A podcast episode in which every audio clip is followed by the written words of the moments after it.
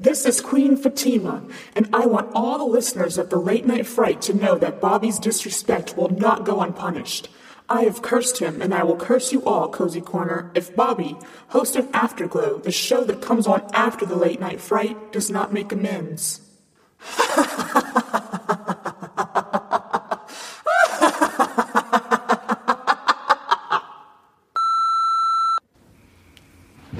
Hey, Faith. Hey, Dan. Knock, knock. Who's there? Interrupting Batman. Interrupting. I'm Batman. Wait, you, you thought that one was funny? Oh, no. I was looking at a cute puppy video on my phone. Boo. The late night fright begins now. Only on WKMF, Cozy Corner, Public Radio.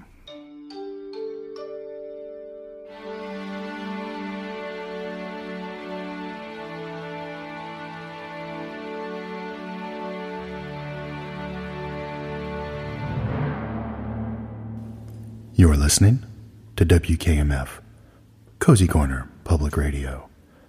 It's the witching hour.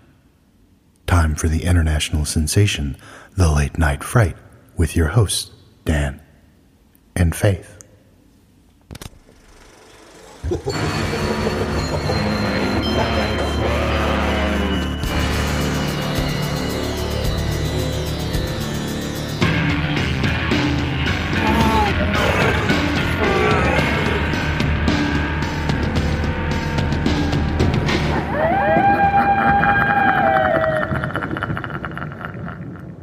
Welcome to the Late Night Fright. I am your host, Dan, and with me, as always, is my lovely and talented co host, the owner of the Cozy Cafe, everyone's favorite barista, Faith. Say hi, Faith. Hi, Faith. Faith, how are you doing this evening? I'm doing wonderful. How are you? I'm doing pretty good. I think we've had a pretty good week. I think so too. You know, we had a pretty good day too. Yes, we just spent the afternoon watching the Cozy Corner Cauldrons, our minor league affiliate, play. And guess who we saw at the game? Faith, do you want to tell them? You go ahead and tell him. We saw Dusty Baker. I know that might not mean much to some of you out there, but look him up. One of the all-time greats, great manager. We we saw him at the ballpark and got to shake his hand and say hello. So I'd say it was a it was a pretty good day. Also, we have been sitting in the sun all day, which means we might be a little loopy tonight. Just so just a little bit. But we are going to make it. First and foremost, I want to thank everyone out there for listening on behalf of myself and my awesome co-host. Thank you for listening to us. You know, Faith, we have listeners in Australia now. I know that's so exciting. We have listeners in the UK. I know. We have listeners in New Hampshire, Minnesota, Michigan. For all of you people out there, if you're out there listening, catching this, hearing us, send us a message. Send us a message that you can find the link uh, where you're listening to this at, wherever that is. The link is posted. Uh, send us a message. We would love to hear from you. And little bit of business before uh, we get into the show tonight. Um, we're going to go ahead and we keep this show free. This is a free show. This will always be a free show. The only thing we're going to ask from you is if you'll give us a rating. Give us a rating, give us a review. Hey, if you don't like the show, give us a rate. We want to hear good and bad. We want to hear it all. Faith, what do you think? I totally agree with you. I want to hear people's opinions. So send us a line, give us a review. That's that's it. That's all we're going to ask of you tonight. I think we have a pretty good show tonight. Faith, what do you think? I think so too. This is Would- exciting. Would you like to tell them what we watched? Yeah, we watched Batman Returns. Batman Returns, the 1992 Tim Burton movie starring Michael Keaton, Danny DeVito, Michelle Pfeiffer, and Christopher Walken. What did you think of it, Faith? Oh, it's amazing. I Brilliant. love it. I absolutely love it. I know there's a lot of people out there who are on the fence with this movie. So if you are still with us after we just said that we both adore this movie, st- stick with us. We uh, hope hopefully we can give you an alternative opinion uh, as to what this movie is and what's it about. But uh, anyway, getting back to the business here, we've had a pretty slow week. You know, we still have the gate to hell that's open. Right. But you had a really interesting experience at the Cozy Cafe, and I think you need to share this with everyone. Yeah, you know, I've been having a pretty quiet week. Not a lot of weird feelings or hearing things, but I believe I have a pervy ghost. Now, in case this is your first show, a few weeks ago we had some heavy psychokinetic activity, and Mm-hmm. you had a ghost that took up residence in the men's bathroom. Is that Yes, correct? now, correct. is that ghost still with you? I'm not sure. I haven't really felt its presence too much. So this could be a completely different this might ghost. be something else. And please tell the listeners, because people, she told me this before we went on the air, and did I, I laughed a little. You did. I was I was laughing with you, not not at you. So Right, please please tell them what happened. Yeah, so every day when I'm at work, my bra becomes unhooked.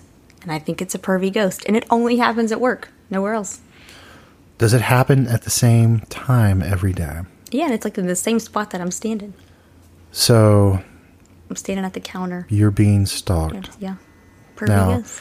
we're not making light of stalking, but you have a spirit stalker. Oh, yeah. We're gonna have to do some investigation into this. I. I, I, I think on a future show we will do a, a, an investigation or get the uh, Goat Avengers possibly. You know There they have go. a new show here on WKMF, and uh, their promo ran last week. We might have another one this week, I think. Uh, so we're gonna run that, but. Um, in case you weren't paying attention, you know, we had our, our usual intro, but we also had, we played a message at the beginning of the show, a message we got on our answering machine here. And it very dark and it's from, I want to tell you who that was. That is a woman named Queen. What is her last name, Faith? Queen Fatima. Fatima. Mm-hmm. Queen Fatima. And Queen Fatima is the wife of our mayor, Mayor Lucius Morningstar here. And she is also a member of the Cozy Corner Society of Dark Wizards, or Faith, is it the Dark Wizard Society of Cozy Corner? I don't even I, know. I get them confused. She is very powerful, though, but they had an exhibit at the Cozy Corner Museum of some very dark art that these uh, dark wizards had, had done. Some of it, did you see any of it? I did.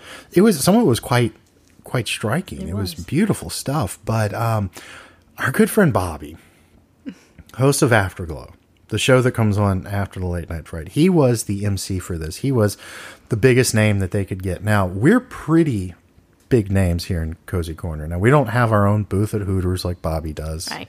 Uh, by the way, Hooters this evening was delicious, Very don't you good. think? Yes. But uh, Bobby was the celebrity MC at this event honoring all of this art. And when he presented Queen Fatima, that's her name, Fatima, Mm-hmm. he put it lightly, he, he made a little boo boo. It was a social faux pas, wouldn't you say? Mm-hmm. His words got tied around. Do you want to tell them Queen Fatima came out? I think he said Queef Natima. Queef Natima hmm. and our good friend Bobby, he was nervous and did not realize the social faux pas that he made. He called not only the mayor's wife, but a very powerful dark wizard. He called her Queef Natima in front of all of her friends and did not apologize because he did not even realize he had done it. He has been having a very bad run of luck lately, even worse than the past couple of weeks. And we're not taking phone calls tonight. Good. Do you, do you know why we're not taking phone calls? Why? We I I pulled I pulled the line out because last week the citizens of this town were not very nice to us. You brought me some cake balls. And in case you haven't been listening, we have this deal. We want Robert Englund to come on the show. Faith does not sell cake balls at the Cozy Cafe. If Robert Englund agrees to come to Cozy Corner and be on our humble little internationally listened to program, she will sell these cake balls at the Cozy Cafe. He has not shown up yet, but last week she made me some as a gesture of friendship. And that's all it was, right? Yep. We weren't trying to offend anyone, but Nope, we all. had an angry mob with torches and pitchforks just descend upon our station. And you know, a lot of people have apologized. You know, they've apologized, but I'm not. I'm not talking to them. I'm not talking to them tonight. But uh, Bobby, Bobby, as I was saying, he's had a bad run of luck, and he's around the, the station tonight. He sa- he said that if he's going to be around anyone, he wants to be around us because the bad stuff just seems to find us. So maybe it'll just you know start missing him because he he's got a curse placed on him. It's Yeah. awful. So he might be popping in and out tonight. And I I love Bobby. Oh, me too. He's he's my favorite. He's he's my favorite. So. Well, as I said, I think we have a pretty good show tonight. We are going to be talking about the 1992 Tim Burton, Michael Keaton film Batman Returns. But Faith, you know what time it is, don't you? It is time for the news. As always, the news.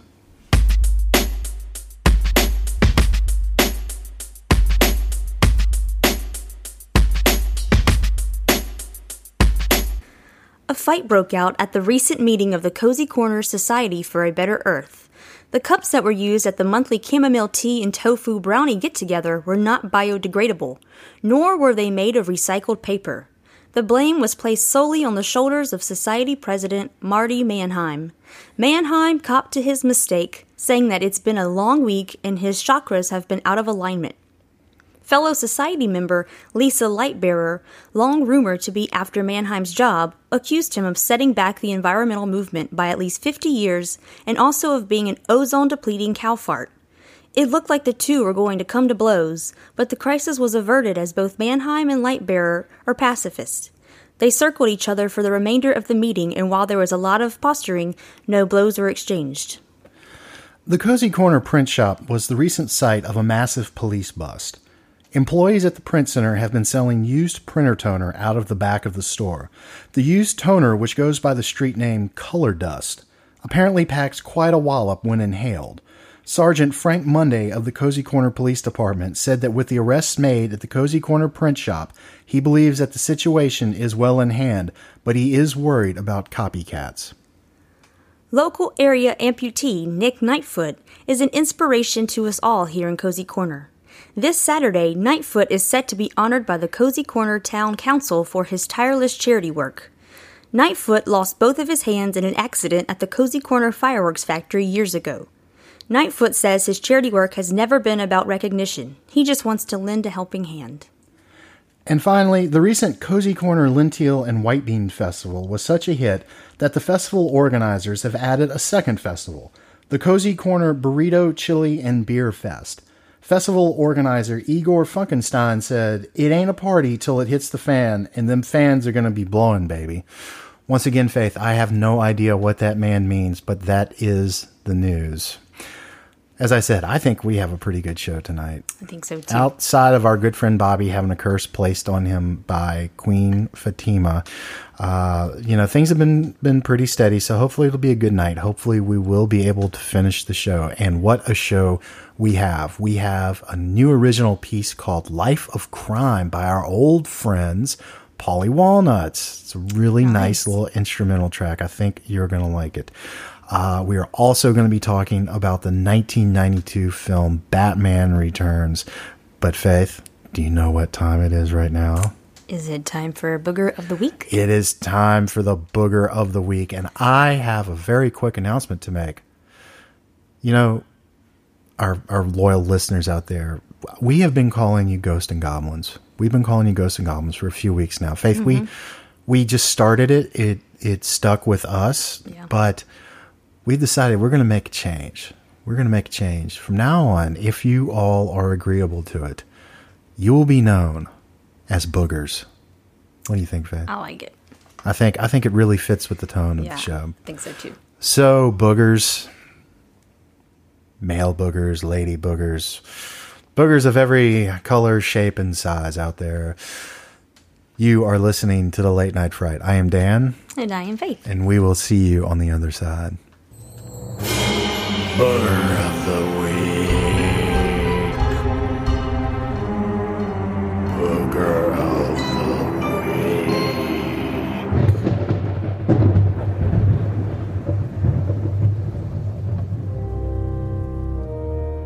While not technically a booger, Universal Studios makeup artist Jack Pierce is the man responsible for making the boogers.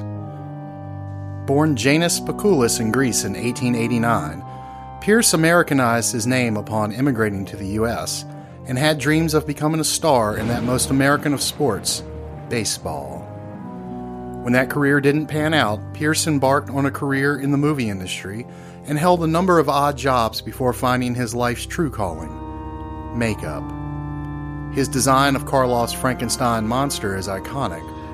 He considered his true masterpiece, Karloff's withered, decayed look, as the mummy in the 1932 feature of the same name. But all of his designs, especially Lon Chaney Jr.'s Wolfman, are worthy of the Horror Hall of Fame. His influence can still be felt today, and while it may have been Dr. Frankenstein who gave the monster life on screen, Jack Pierce was truly the creator of gods and monsters. Jack Pierce is our booger of the week.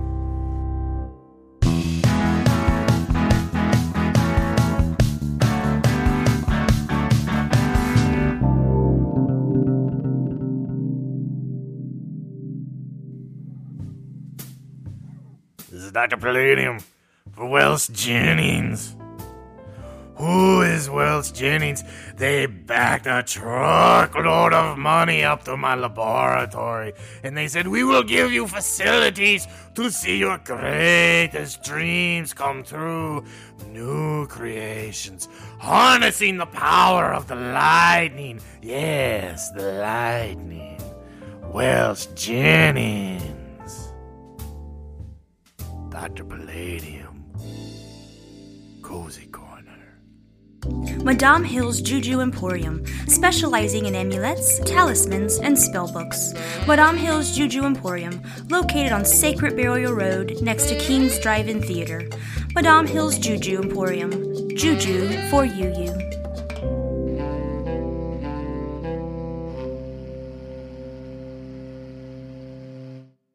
Hey, Faith. Hey Dan, Knock, knock. who's there? Interrupting penguin. Interrupting. That one was funny. Oh no, I'm watching a video of a guy trying to light his fart on fire. Wait, I, I have to see this. We'll be right back. The Cozy Corner Community Playhouse proudly presents a production of Mary Poppins, starring Faith, host of the Late Night Fright, as Mary Poppins, and Bobby, host of Afterglow, the show that comes on after the Late Night Fright, as Bert the Chimney Sweep. La la la la la la la la la la la la la la la la la La la la la la la I am Mary Poppins, and a spoonful of sugar helps the medicine go down. Yeah, I got some medicine for you. I'd also like to clean your chimneys, Mary Poppins. Hey, am I supposed to be saying this? Isn't this like a kid's play or something? Mary Poppins, production of the Cozy Corner Community Theater.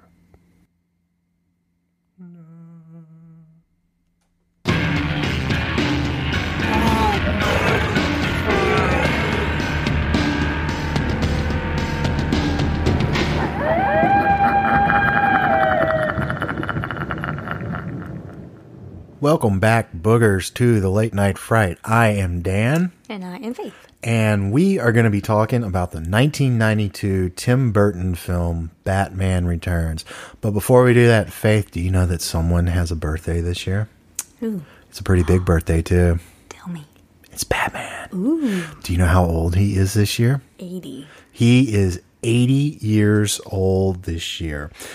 Mr. Batman, or is it Mr. Man? Just just Batman. Just Batman. Batman premiered in Detective Comics number 27, released in March of 1939, 80 years ago this month. So he's an old man, but I wouldn't I wouldn't say that to his face, would you? He was created by Bob Kane and Bill Finger for the National Comics publication, and that eventually became DC Comics, which we all know and love today. He was created, Faith, do you know why he was created? Why? He was created in answer to another superhero that came out the year before. And I bet if you think about it, you can tell me who that is. Uh, Superman? Superman. And you're not a huge Superman fan, are you? I are am you? not. I just, I don't know why. That's okay. I forgive you. Thank you. I forgive you. Uh, Superman was a huge hit, and they wanted another superhero, and they wanted something a little different. I think they got something a little different from the Man of Steel with Batman. And if you think about it, those characters have always kind of had a yin yang thing going on, and it was there from the beginning. Uh, Kane and Finger drew inspiration from classic literature and from the times that they were living in. Batman shares similarities with Zorro, the Scarlet Pimpernel, Sherlock Holmes, Dick Tracy, and the Shadow. So he has a pretty heavy literary and pulp background. He was there from the beginning, but also there, Bob Kane really liked movies and he really liked horror movies.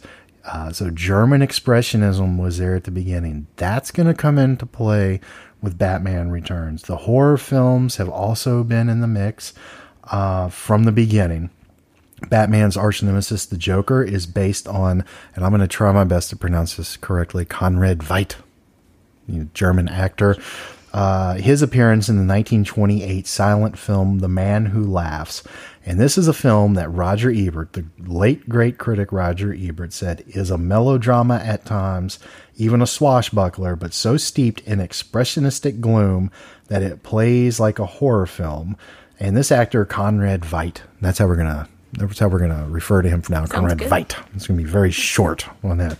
Uh, Conrad Veidt also appeared in the 1920 film The Cabinet of Dr. Caligari, one of the first true horror films. And this movie in particular is a huge influence on Batman Returns and and on its director Tim Burton. Uh, one of Batman's earliest foes, the original Clayface, uh, his alias is Basil Karlo, named after horror icons Basil Rathbone and Faith. Basil I bet you can figure out what the other one is. What? Boris Karloff. You have a drink named after him, don't you, Mhm, at I the do. Cozy Cafe, and it is delicious. Thank you.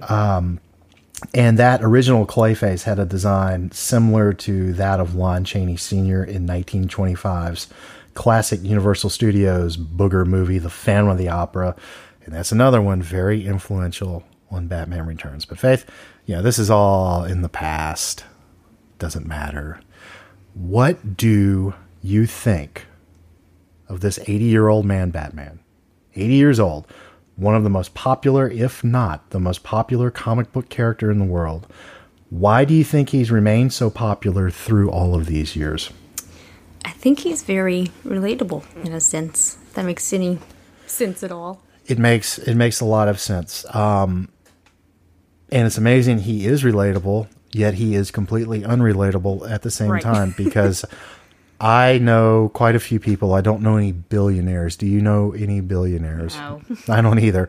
Uh, there is there is a relatability to him. Would you like to expand on maybe some some ideas about that I just relatability? feel like his past, maybe his darkness, kind of can relate to some people in a way. he he fills the classic uh, superhero trope of there's always some kind of tragedy in the past uh, in the or in the origin story. And his is very human and, and Right. absolutely tragic. You know superman came out the year before uh, his home planet exploded.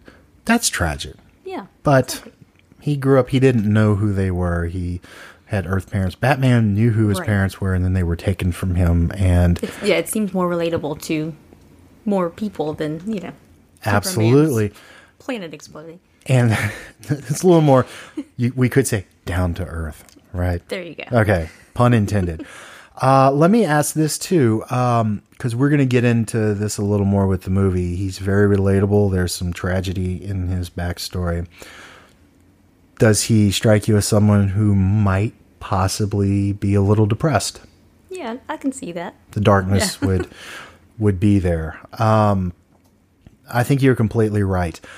I think not. And let me just say this at the beginning: Batman's cool. Oh, of course. Batman's just a cool character. He has the best gadgets. Mm-hmm. He has. Uh, depending on which version of the suit you look at, a very cool suit.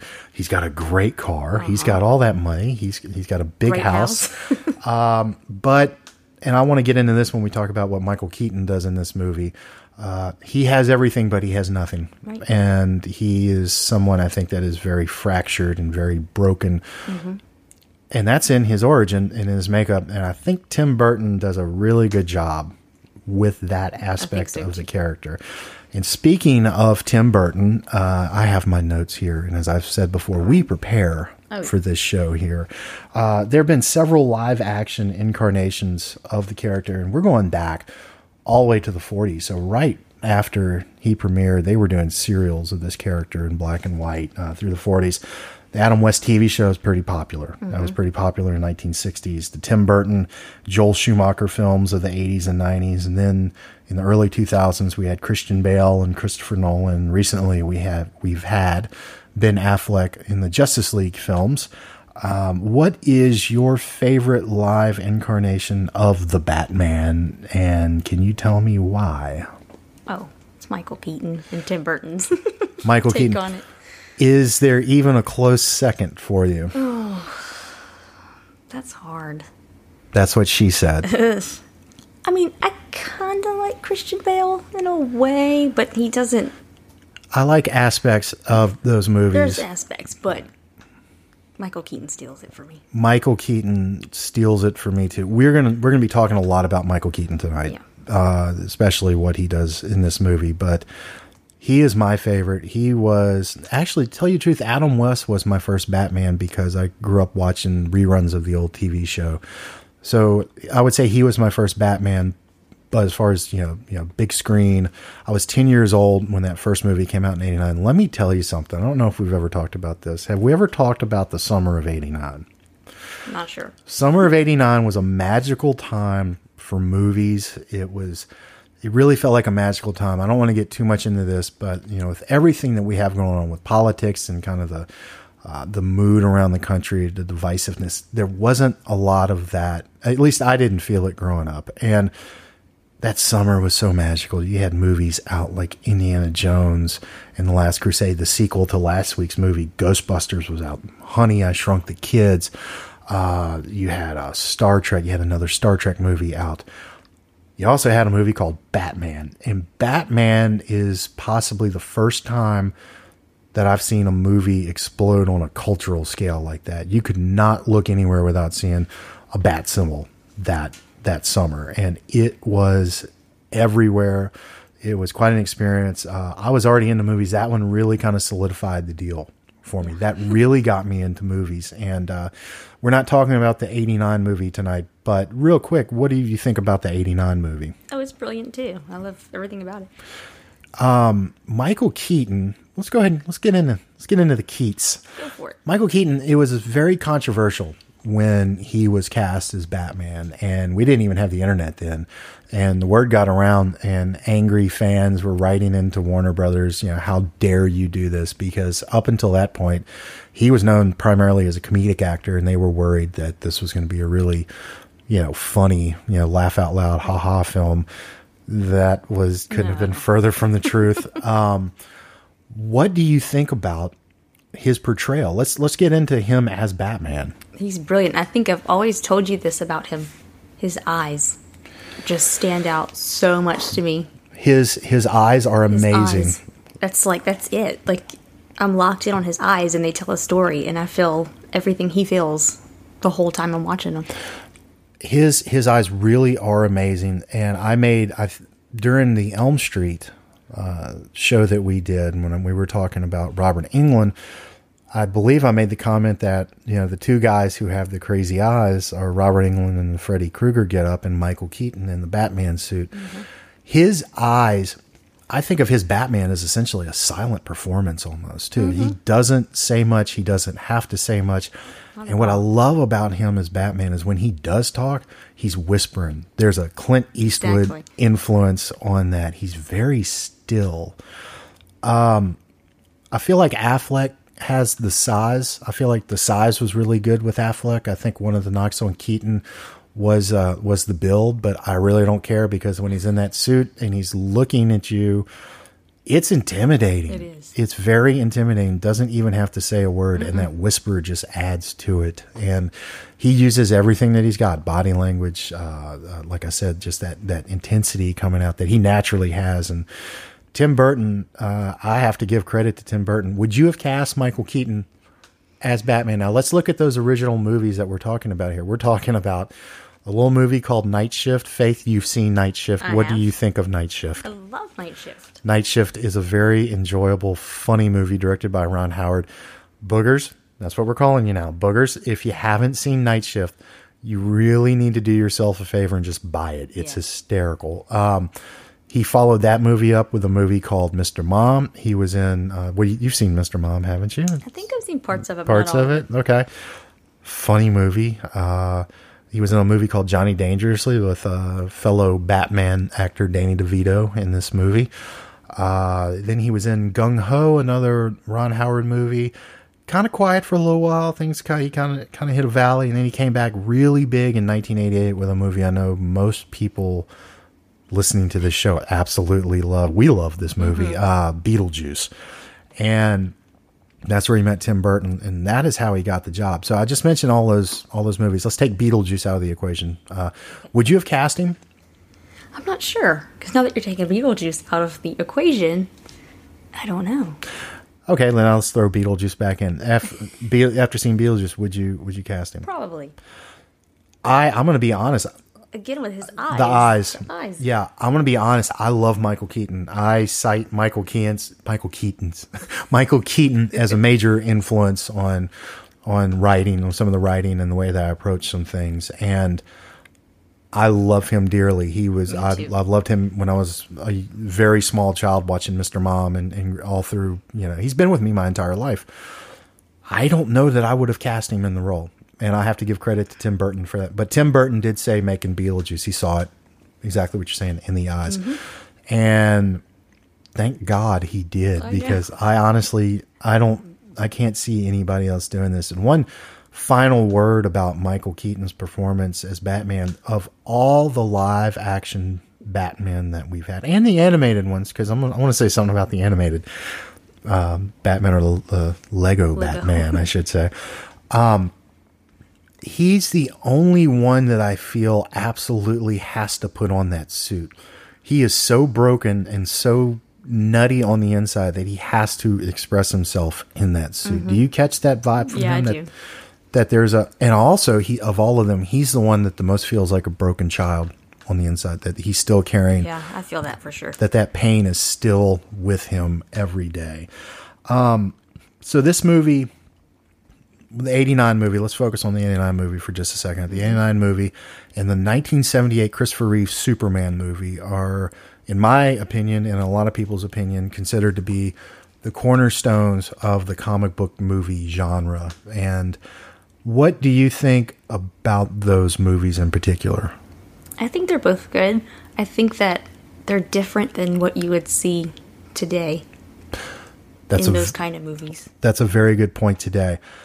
Do you what what would you say is different about those movies compared to and let's let's just talk about in general. Let's, we don't need to pick one. Um, but well, let's go with the Marvel movies because the Marvel movies to me seem to be the the successor to those two films. Right. I feel like there's what's the word I'm looking for? There's so much action in today. Mm-hmm. And not that I don't like action, but I feel like they're missing kind of a story in a way sometimes. Correct. And I feel like in those originals you have kind of a story and you know like I said a while ago, you, you feel what they're feeling in those movies and I feel like I kinda lack that in these newer movies where I don't really feel what's going Yeah. on with them. Yeah, Michael Keaton makes you feel. Mm-hmm. He makes you empathize with Batman. Exactly. And as we said, that is kind of a character. It's hard to you get you get that there's tragedy. Everybody has tragedy in Mm-hmm. their lives, but it might be a little hard to empathize with him because of some of the Playboy trappings, you know. But I feel him. I I feel him when I'm watching that original movie. I definitely feel him when when I'm watching Batman Returns. And and again, we're we're we're getting into it. We're we're easing into it. That's what she said. Oh, you beat me at my own I, joke. I I beat her at her own joke, but uh, Christopher Reeve, I think, really did.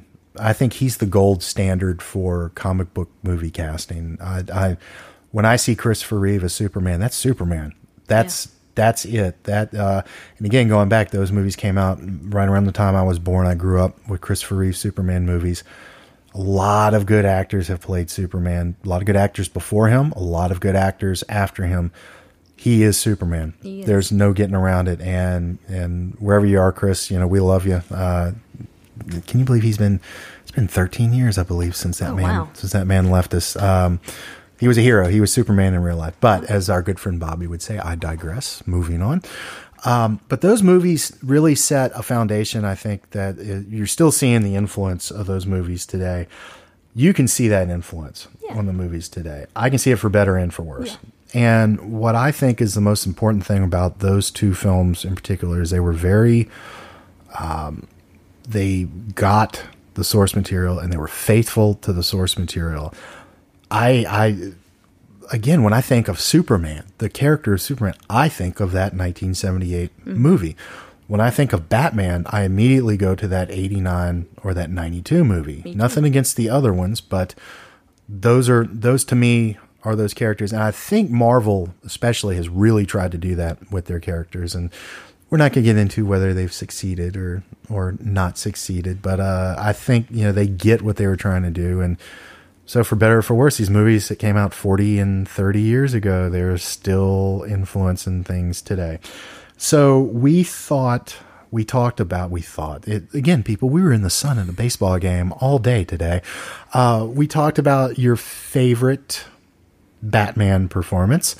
Uh, you said Michael Keaton. That is also my favorite. Do you have a least favorite Batman performance? All of them? I'm Just playing. No. no, that's not true. Um, I'm not a big fan of Ben Affleck. Is this Batman? There, there, there are things I like in his performance. I like the suit.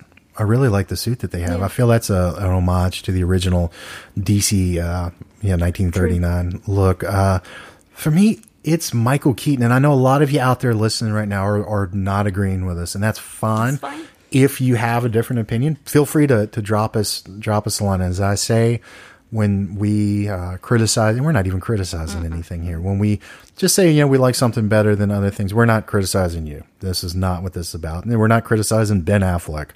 Um, I'm not a huge fan of his work, uh, but hey, more power to him. He got to play Batman. How cool is that? um, my uh, my least favorite, I I don't I know. I have others. Well, who's yours? My least favorite, uh, you know, again, I'm going to create some controversy here. I I'm not a huge fan of Christian Bale as Batman. yeah, he's And uh, my rationale for that is watch the movies. but uh, he lacks the passion of Michael Keaton. I think the intense passion of Michael Keaton and AB the, the and brokenness, if you the broken, yes, AB them, and you can look on YouTube. They have the two scenes next to each other where Michael Keaton does the "I'm Batman," and then they put the Christian Bale right next to it. Just watch them. Just just Well, watch the them. funny thing is, the first one I ever saw was The Dark Knight. Really? It's the first Batman movie I ever Really? saw. Really.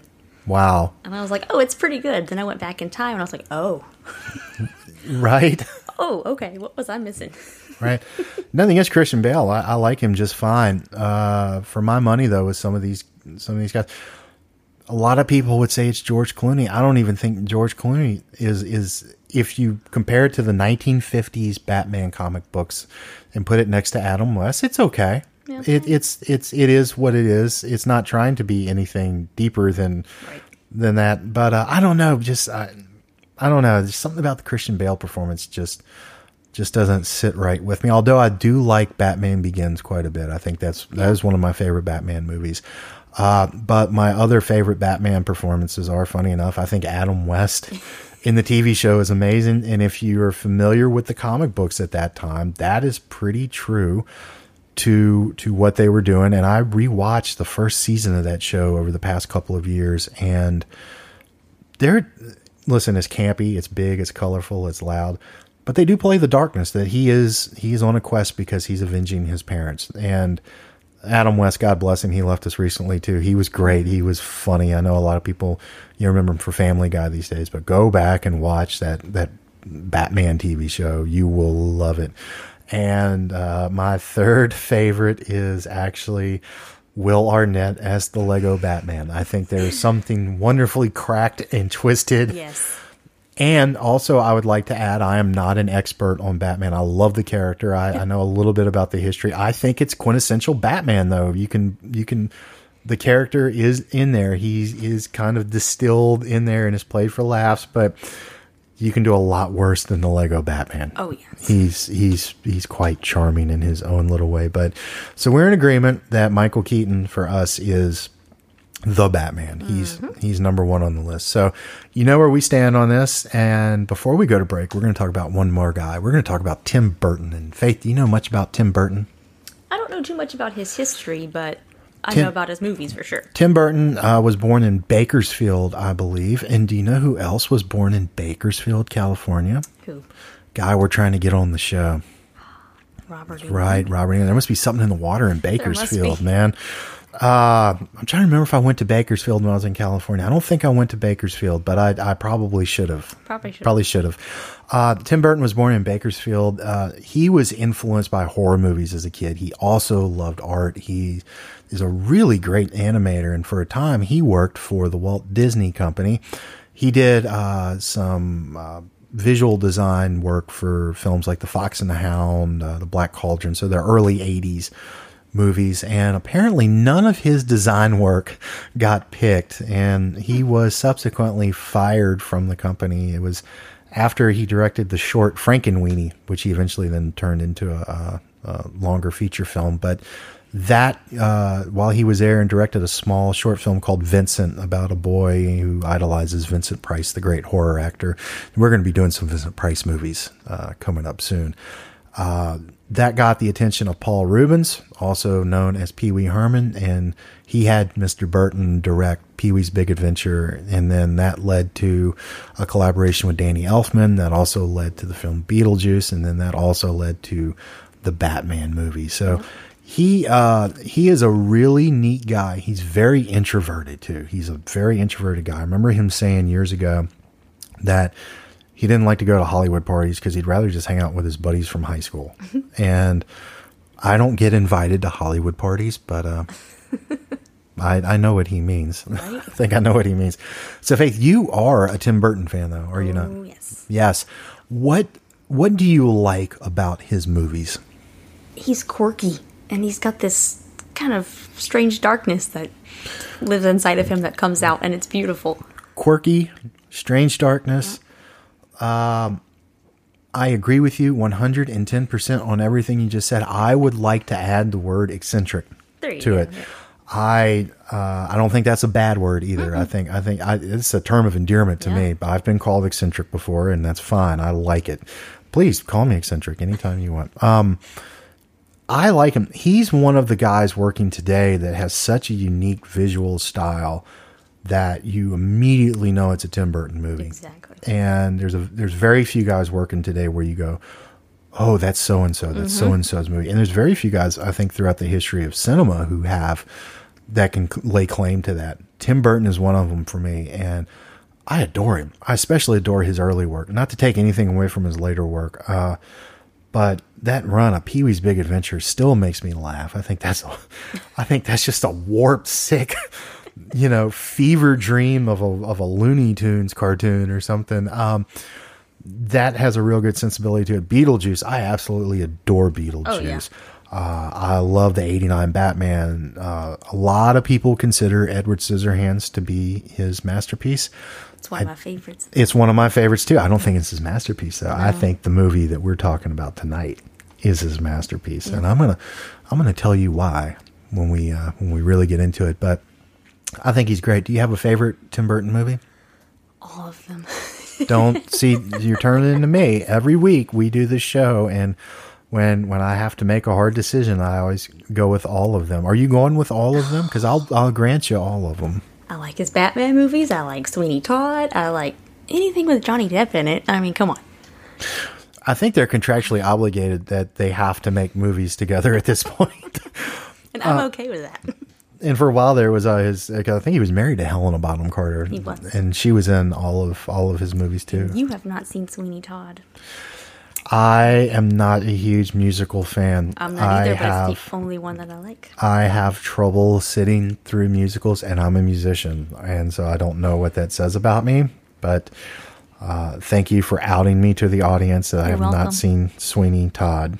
Thank you for Because that. you need to see I it. need to see because it's a booger movie. I need to see it. I just, I don't know. Maybe the timing on that movie for me just wasn't right when it was out. But I tell you what, I will take your advice. I will watch Sweeney Todd, and in the next few weeks, I will have a report on what I think of Sweeney Todd. Because isn't the late great Alan Rickman in that? Yes, he is. That guy was great.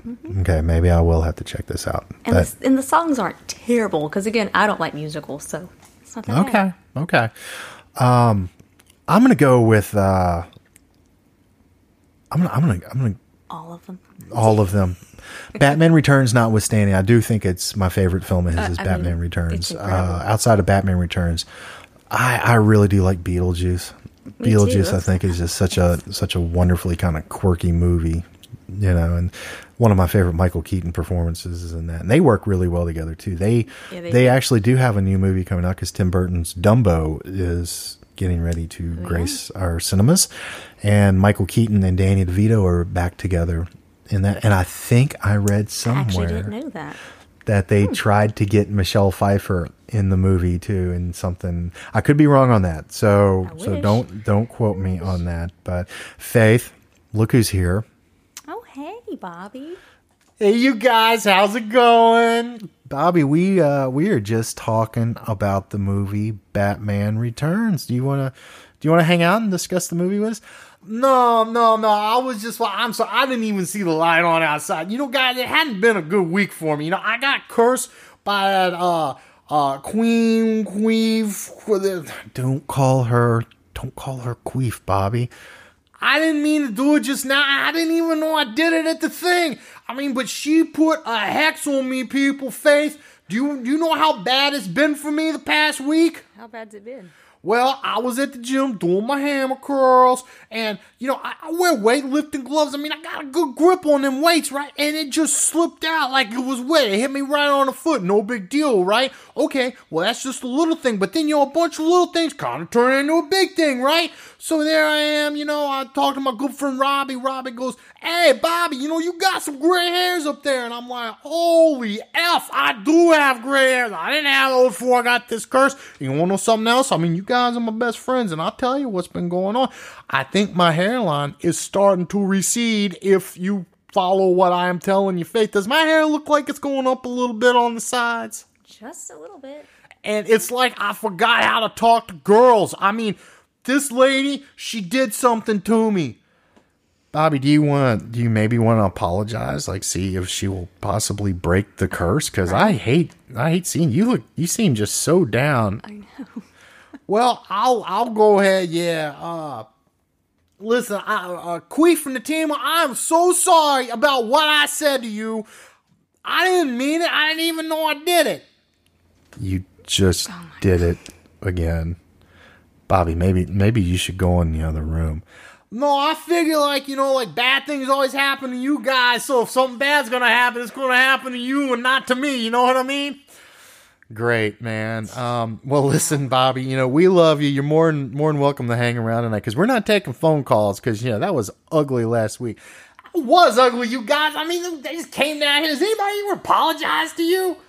We've had faith. eh, A few. a few of them yeah but we're just you know, Laying you know we in love we love cozy corner but we're not taking phone calls tonight because frankly i don't want to talk to them faith I don't either. Well, hey, if that makes you guys feel good, it makes me feel good. So anyway, so listen, I'll be next door. You know, uh, if you want to, you know, get my opinion on anything, you know, just give a knock. I'm not gonna be doing anything. Just you know, trying to stay away from a curse. You know how that is, don't you, Dan? no not really bobby i don't well anyway we are going to take a break i am dan And I am Faith. and you are listening to the late night fright on wkmf cozy corner public radio we will see you on the other side Bye.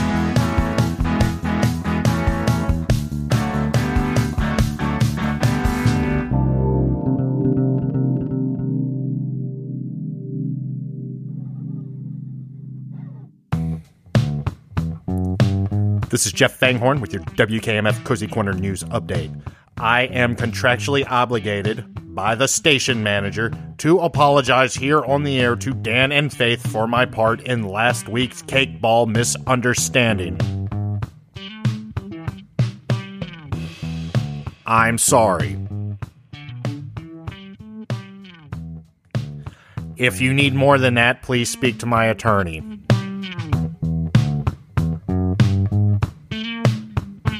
I'm out of here. I don't want to do this anymore. I'll be down at my brother Champ's bar, Sports. That's right, Sports, a bar based on the music of Huey Lewis and the News. Keep your cake balls and your little horror show, Dan and Faith. Jeff Fanghorn out. Back to you.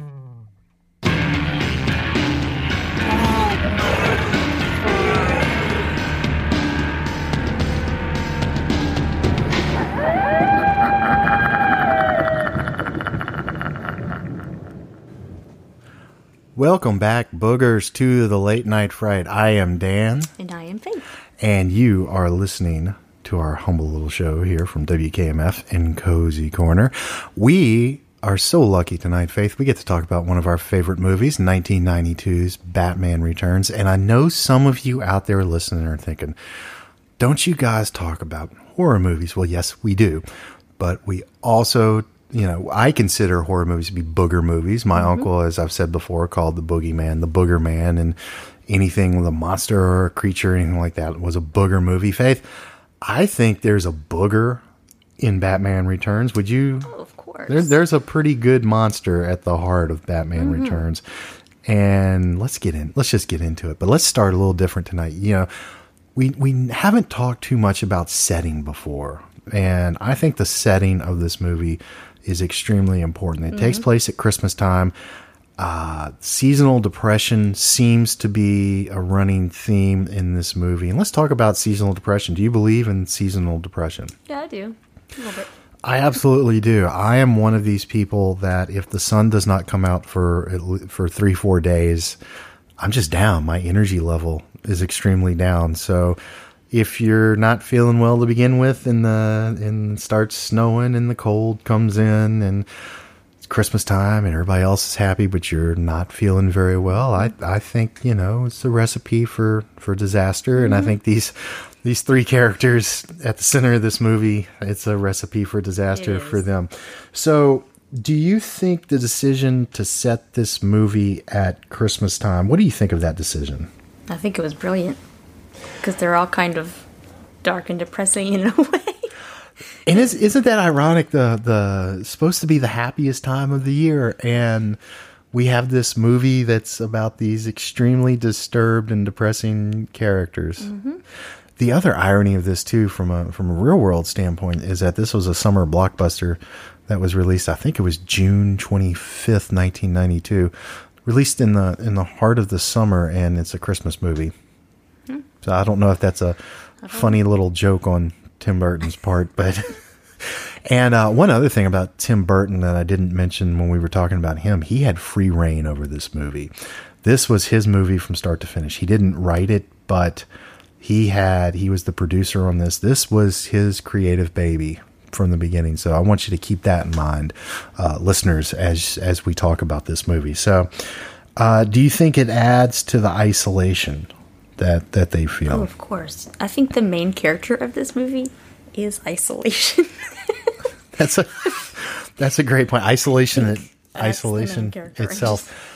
Isolation. Uh, I didn't think about that. And when we get to the main characters, I want you to I want you to bring that that up. That is a that's a very good point, and it is definitely a theme of the movie. and I think that is reinforced visually and and through dialogue and visually the isolation, even isolation from yourself sometimes, which is um, which I think is part of this movie. Um, this movie was also shot entirely on a soundstage. Um, this does two things for me. I think it makes the film look like an older film from the 30s and 40s. Did you get a vibe like this was Yeah. a movie from you were watching an old movie? Yeah, I did. This movie for me very easily could have been in black and white it could have. and we're going to talk a little bit more about that and why I think that is when we get to some of the expressionistic things and the horror imagery in it. Uh, but also, I think that the decision to film it on a soundstage definitely adds to the isolation that all of these people are feeling in this movie because nothing is real. Did you notice that it was filmed completely on a soundstage? Was was that something that that popped out to you? At times, I noticed it, but it, I never really noticed it before, up until recently. Up until Like, recently. oh, okay, I, I could see that. Right. And I think that was a deliberate choice on on Tim Burton's part. Now, some of it was practical because they had to keep the sets at a certain temperature for the uh, for the penguins, and for some technical aspects with the breath coming out because CGI. And by the way, boogers, uh, this is the last major movie that I think didn't use CGI or or was practical effects on a on on a huge scale like this. I do I do think there were a few CG shots of bats in the movie, but they may have been animated. I could be wrong about that. So if you hear anything different, let me know. But um, but practical effects models, some beautiful model work in this movie. But every, as John Lennon said, nothing is real. It's there. It's all fake. And so you think that the setting of Christmas time combined with the uh, with the falsehood of filming on the soundstage, not in the real world, contributes to what you think is the main theme in this movie, which is isolation. Absolutely. I agree with you. I completely agree with you. I think it looks great. And the thing that I like about it, and I remember I was about 13 years old when this movie came out. I, I didn't realize that they had shot it on a soundstage, but I did make note that it felt like an old movie. And for a while, I didn't like that. That was something I didn't. Why? I, I, you know, as as you know, you're a kid and you're growing up, and you know, there's new things, and ooh, then there's Batman Forever and Batman and Robin, and you get into other movies as well. Uh, but when I really started getting in the film, and I went back, and I always liked Batman Returns, and when I went back and watched it though, with with fresh, kind of mature eyes, I guess, as mature as someone like me can be, which I know there are some of you out there that would argue that I'm mature. Faith is making a face right now, but um, I think it actually makes the movie timeless. As I said, it looks like something from the 30s and 40s. It looks like a golden age of Hollywood movie. Mm-hmm. And I think it was completely the right decision. And I think he has, it has stood the test of time and will continue to stand the test of time. So the setting of Christmas time. And now let's talk about one of our favorite things. And I, I know you have something to say about this. Let's talk about the score for this movie. And the score for this movie was done by, go ahead and say his name. Danny Elfman. Danny Elfman, the great Danny Genius. Elfman. Genius. Did you? Oh, I called him genius. that is high praise, Faith. That is very high praise. Uh, I don't know that I would call him a genius, but uh, he, maybe he's not a genius. I get you. mean, you know. I know exactly what you mean. Uh, Danny Elfman was the front man of a group called Oingo Boingo that Tim Burton was a fan of. And when they were doing Pee Wee's Big Adventure, he thought, hey, let's get this guy whose music I like to do, to do the uh, score for this. Uh, I feel a kinship with Danny Elfman, and I have felt this for a long time just not to not to take a side road here, but uh, I write music, I compose music. I learned how to compose for the orchestra. Some out there who have heard my music might beg to differ with me that I learned that I have learned indeed how to do it, but uh, it's something that I worked at quite a bit and got at least some bit of uh, what's the word I'm looking uh, facility with it. Uh, learned how to do it, and I was studying film scores from guys like John Williams, and I was studying Danny Elfman. You know, just because I like his music, that's why I was looking at him. Uh, so I'm a self-taught musician. I I had an uncle, uh, the Booger movie uncle, showed me around the bass, and then I kind of took it from there. So I'm I'm autodidactic with a lot of things. I'm self-taught. Uh, Danny Elfman is the same way. Danny Elfman doesn't have any formal schooling, and when I was starting out and learning composition uh, on my own, just from my own, you know, uh, personal want, and I read that, I, I got really excited about that. And he, Would have too. he's, I, I think he's great. I think he's Oh, great. think And, so, and like we talked about with Tim Burton, and they're they're kind of joined at the hip Mm-hmm. too. And isn't this interesting, Faith? This just hit me as as I was talking about him.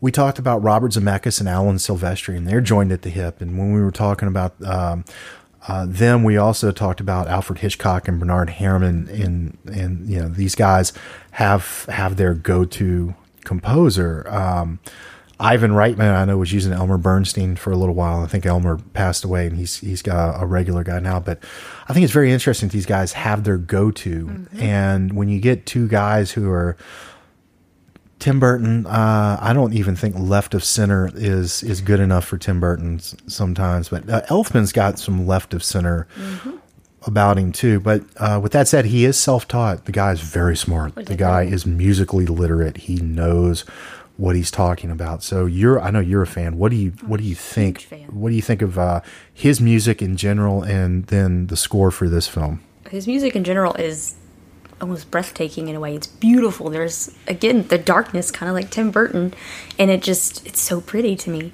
And in this movie, it, it fits so well. It's gorgeous. It, uh, I, this is one of my favorite scores of his. I think Mine this too. actually is my favorite Danny Elfman score. It's up there. for me. it's it's definitely up there and it takes what he did. And uh very quick funny story did did you find the story about him and doing research for him on the show? Did you find the story about him with the 1989 batman movie? Uh, a lot of people thought that he didn't write that score. A lot of people thought see that he wasn't capable of writing that score. And they um, they gave the credit to a wonderful woman uh, I believe it was shirley walker who would go on to do the music for the Batman animated series in the early 90s. And she was, she's no longer with us, and, and God bless her wherever she is. She was a wonderful orchestrator, and she was a very good composer on top of it. But she orchestrated the 1989 Batman movie, and she always maintained that Danny Elfman wrote that score. He he wrote that score, and if you listen to his other work and go back and listen to Batman, you can hear Danny Elfman all through that. But um, so he he felt he had something to prove with with uh, the Batman score, and then everything he's done since. I know for a while he had a little chip on his shoulder because. Uh, not that awards mean anything, but the 1989 score was not nominated for an Academy Award, and I dare anyone out there to find a better score in 1989 than the Batman score. Anything that is as hummable, melodic, as as as quirky and fun, and and think about it. He wrote the theme for Batman. That is the Batman theme. He even brought it back in the Justice League movie because Batman only has, for me, one theme. And that's the Adam West TV show. And I'm kidding. Oh, that's a nice theme too. No, uh, Danny Elfman. I think I think he's great. And when I think of Danny Elfman, I think of a piano doubled with like a bassoon, like dun dun dun. that to me is is Danny Elfman, and he's had some really great success with theme songs. He's he wrote the Simpsons theme 30 years ago. Can you believe that? 30 years on the Simpsons. Um, he wrote the theme song for Tales from the Crypt, the HBO uh, anthology series, which, by the way, I want to make an announcement. We're going to be doing some mini reviews of Tales from the Crypt for the 30th anniversary. That's going to be coming up this summer. So stay tuned for that if that's your cup of tea. Uh, great booger in that series, too, Faith, the Crypt Keeper. Do you think he's cute? He's kind of cute, the Crypt Keeper? Sure. Sure, why not? As our good friend Bobby would say, I digress. Moving on. so, uh, Danny Elfman's great. Uh, did you have a favorite favorite outside of outside of or just all, All of of them? So we're going with all of them. No, I actually really like Sleepy Hollow, and um, my mind just completely went blank. Um, Edward Scissorhands. Edward, that's a beautiful the uh, So basically, Tim Burton movies. the Tim all the Tim Burton movies, yeah, and he's done some work outside. He has Of, only never done two Tim Burton movies. they had a little bit of a falling out, and the falling Ed out. Wood and Sweeney Todd are the ones he Yeah. never worked on. And funny enough, it was this movie that uh, led to a little bit of a falling out between them, and which is ironic to me because Tim Burton gave him free rein to do whatever he wanted. And then I think they had an argument about I don't know something, but uh, I think his score for this movie is absolutely brilliant. The scratching on the Yeah. strings for the for the Catwoman, you know, these orchestral techniques that he uses, and it's beautifully it's it has a beautiful melancholy to it and this just heartbreaking operatic thing to it and i don't know if this was the first time he used choir but he the danny elfman choir sound to me really comes through in this you hear that in like alice in wonderland you know and, Mm-hmm. I was- and- I was and some other things uh, i think he's a great film composer I, I think he's a great musician. I'm glad that these two found each other. I'm glad that it was Danny Elfman that wrote the Batman theme because it's it's been with me since I was 10 years old. And, and when I again, as we said, when I think of Batman, I think of that 89 movie, and when I think of music for Batman, I think of Danny Elfman's Batman music. And I mm-hmm. was so happy a few years ago when Justice League came out, and you got to hear just a little bit of it in that score that he did for it. So. So we have the setting established. We definitely have the mood enhanced by the music. So let's talk let's talk about the trio at the center of this movie the bat, the cat, and the penguin. And there's another one too, Max Shreck, mm-hmm. played by Christopher Walken. So he was uh, actually created specifically for this movie. So, but we're going to get to him in a second. Uh, Batman Returns is kind of more of a character driven film than the 89 film. And I also think that it's the most character driven of the Batman movies. Any of them that have come after it, even The Dark Knight, which is held up as kind of the gold standard these days of the Batman Right. uh, movies. I like that movie. It is not my favorite movie. It is a it is a very good movie. Not my favorite. And I'm going to get into some of the uh, remind me that we need to. I want to talk about Tim Burton versus the Chris Nolan movies, and not that one's better than the other, but there's some differences that I think, uh, and I'm going to give the nod to Tim Burton on this because I'll just go ahead and say it.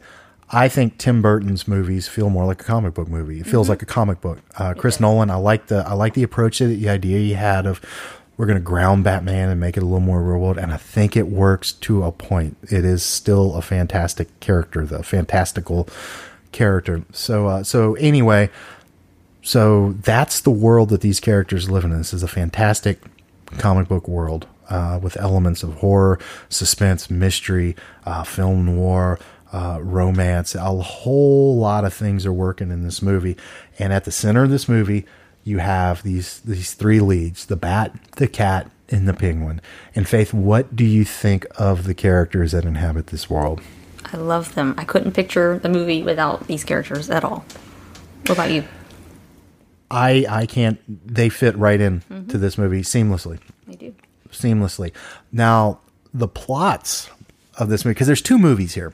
There's really two movies. There's a monster movie, a booger movie. Mm-hmm. Sorry, we call them booger movies here at the Late Night Fright. There's a booger movie, and there's a love story mm-hmm. that's happening.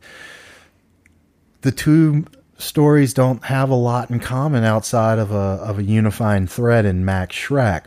And we're going to talk about him. And I have a thought on Max Shreck that I want to share with the audience that I shared with you just yesterday, and I think you you liked what I had to say about him. But mm-hmm. let's start with Batman.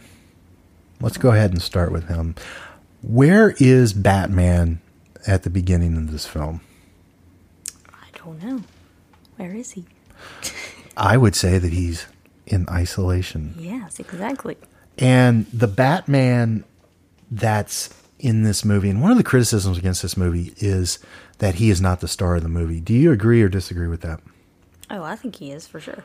I think he's the star of the movie. Oh, and I really think that the reason that people say that is first off, Danny DeVito and Michelle Pfeiffer kill in this movie. Oh, of course.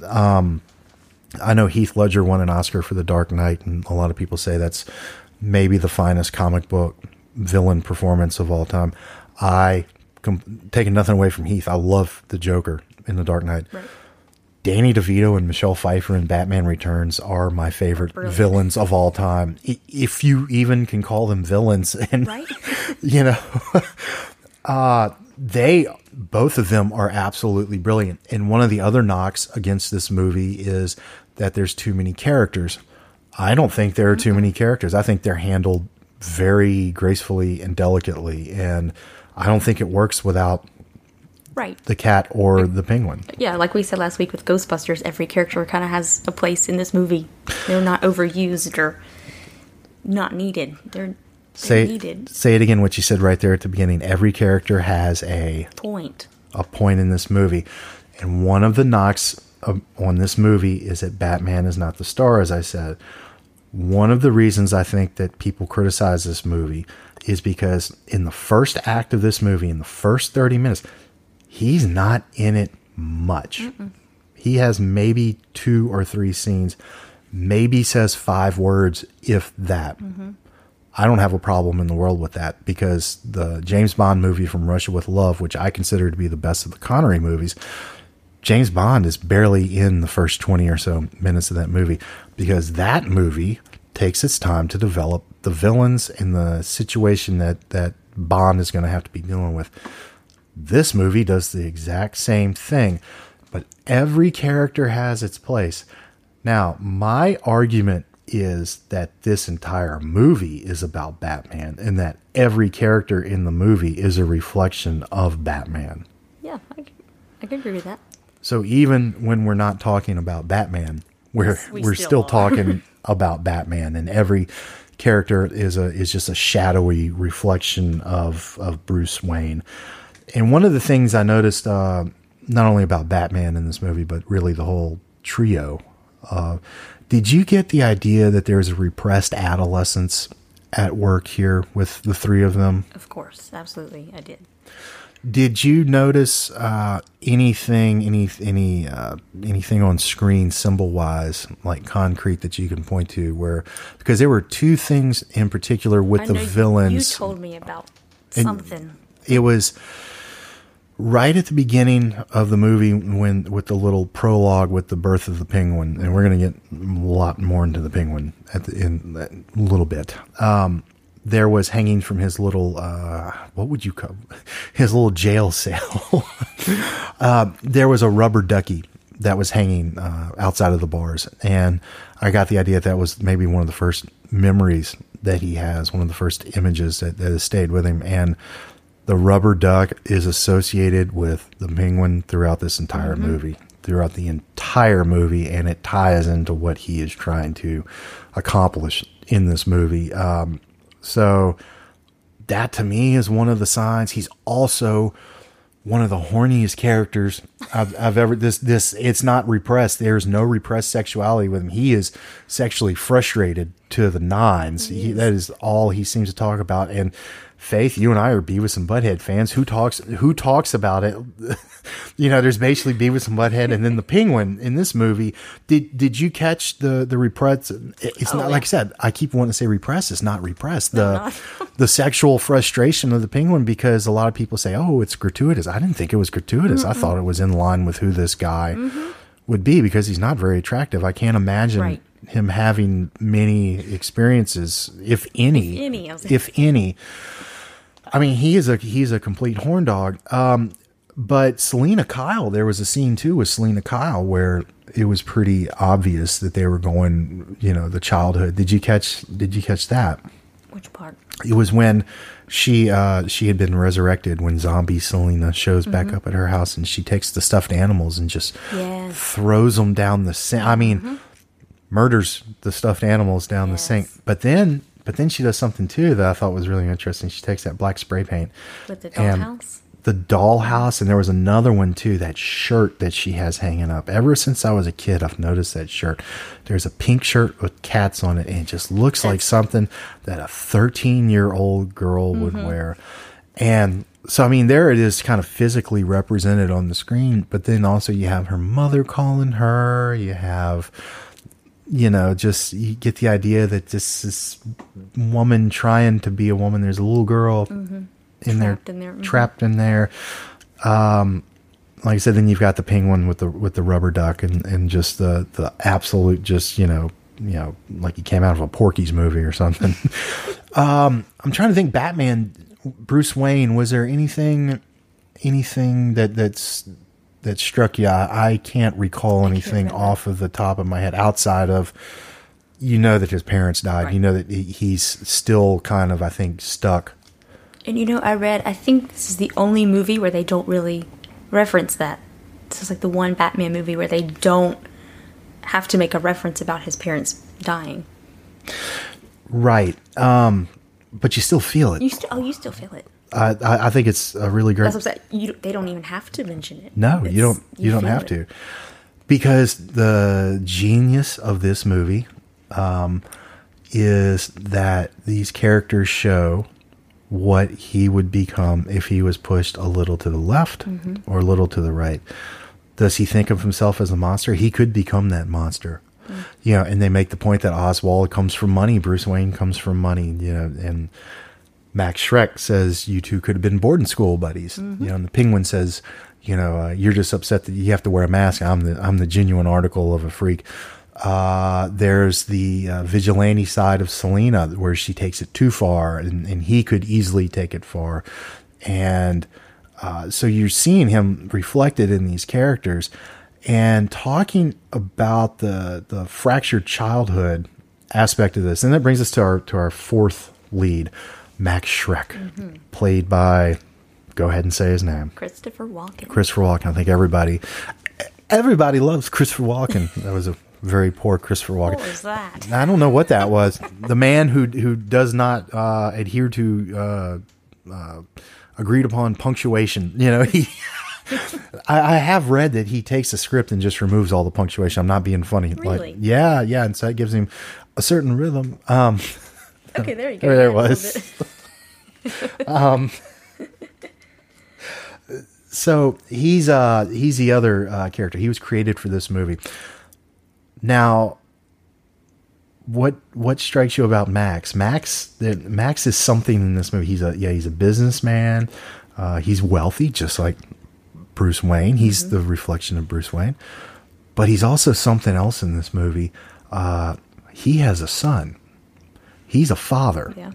he he's a father figure in this movie to all of them to to all of them but one of the things that i noticed this go around is i think it's three times in particular in the movie they refer to him uh, as a certain character and would you like to say what character that is Santa Claus?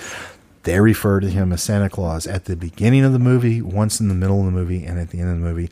And who loves Santa Claus, Faith? Children. of course. Well, the correct answer was me. I love Santa Oh, Claus, well. but children do love Santa Claus. So there's this father figure, Santa Claus. They're making this analogy to Santa Claus, and there's Max Shreck. The other uh, point I would like to make, how I kind of come to the conclusion that this is a movie about children, teenagers too. I mean, teenagers. I think they're perpetually stuck in their teen years. Is that this movie was written by Daniel Waters, who wrote Heathers, which is one of the great teen movies of all time, and also uh, it does can fall under the horror. Uh, uh, genre. genre, that's the word I was looking for. People, we were in the sun. We were in the sun at a baseball game, and I don't know when the last. If you like baseball, you know you should go to a game. If you don't like baseball, you should get into baseball. It's a great, great sport. Um, so let's see. Do you think this movie is better for taking the time to establish these other characters? Because it really does take its time in the first thirty minutes with Penguin, with the Penguin, the cat, and whatever Max Shreck is. Yeah, I think so for sure. I like that it takes its time kind of introducing us and kind of see where we're going to go throughout this movie. I do too. Uh, which brings me back around to to uh, one of the first things I asked is where is Batman at the beginning of this movie, and do you have any thoughts on that besides isolated? That's what I was thinking.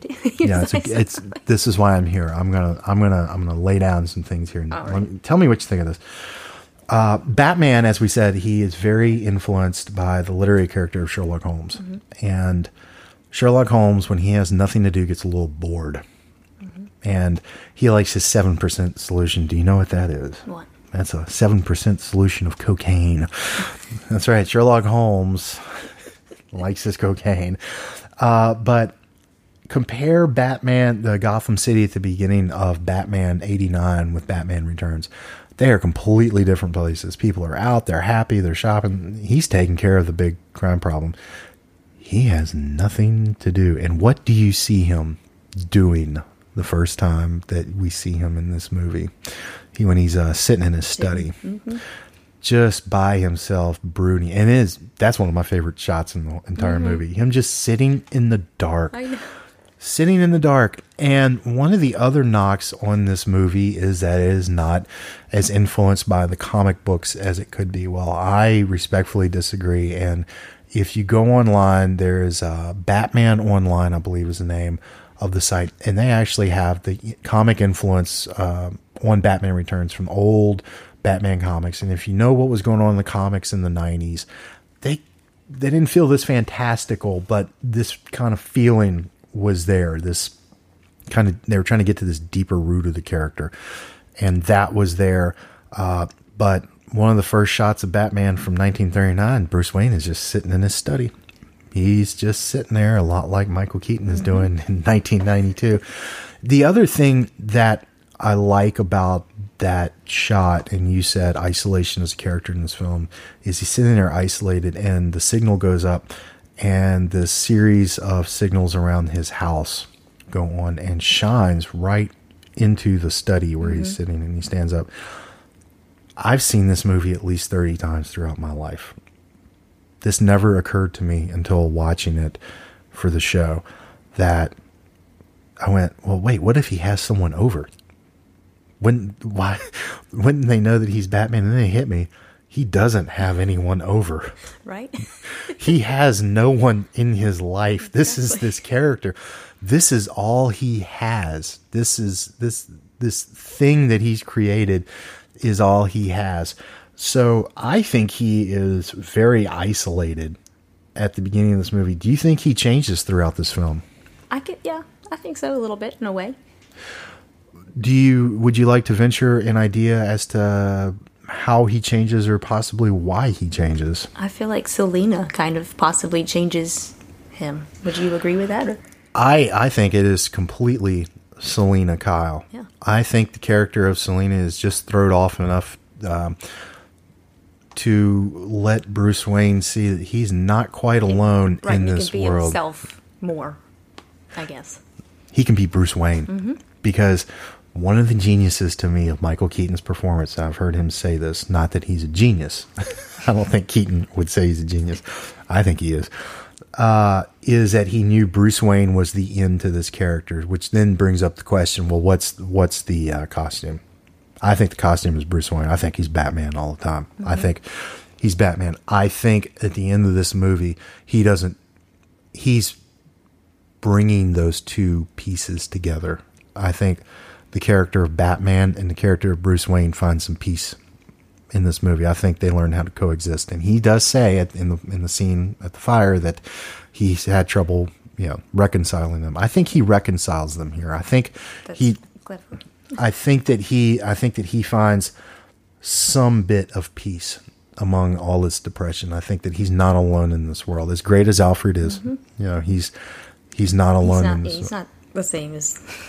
they're not very. Sort of looking for um.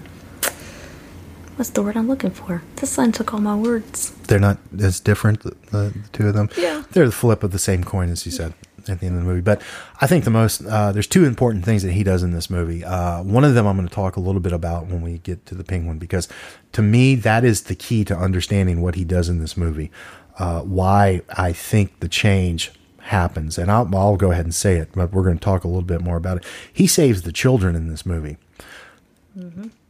He saves children. Yep.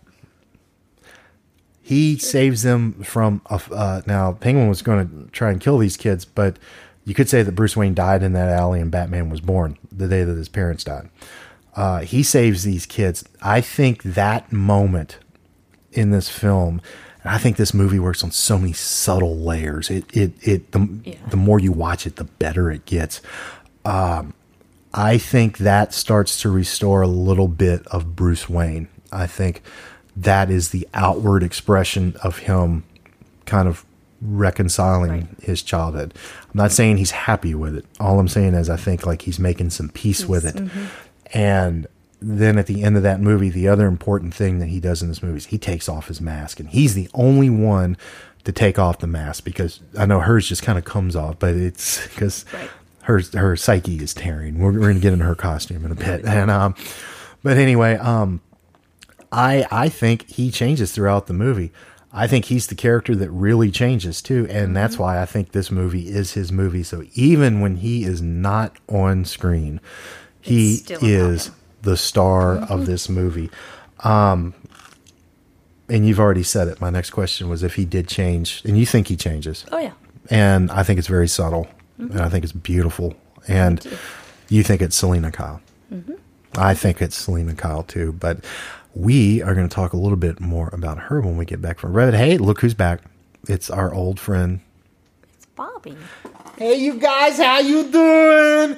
Bobby, we are just talking about Batman Returns. What do you think about that movie? Is that that one with Michelle Pfeiffer where she's wearing that cat suit? Oh yeah. Oh, I remember I was watching that movie. I was like 13 years old when it came out. I'm, I'm not gonna lie you, think. Do you know what happened to me when I was watching that movie in the theater and she came out in that cat suit for the first time? Uh oh. What? I think you know what happened. I think I do. Bobby, I, I think we know what happened. Has uh has anything else bad happened to you since?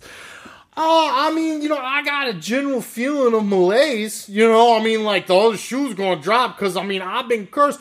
You know, I tried to talk to this girl and like I couldn't find the words. You know, I was in the other studio. I was calling her, you know, and like none was coming out. Like I'm telling you guys, I dropped the weight on my foot.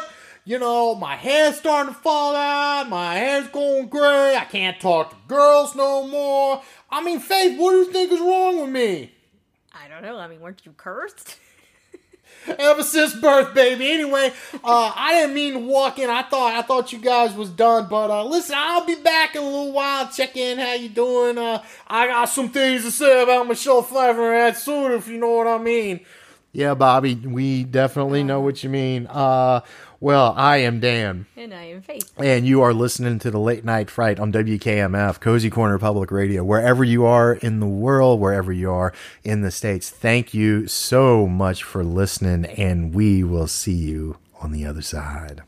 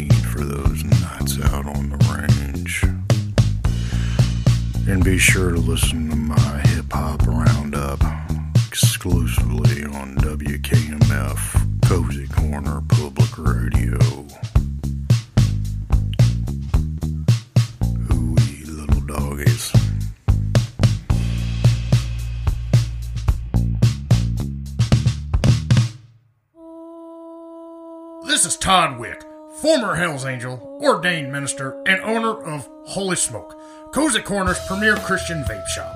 Join me every Sunday at 7 a.m. right here on WKMF as we discuss the latest in vape juices and salvation.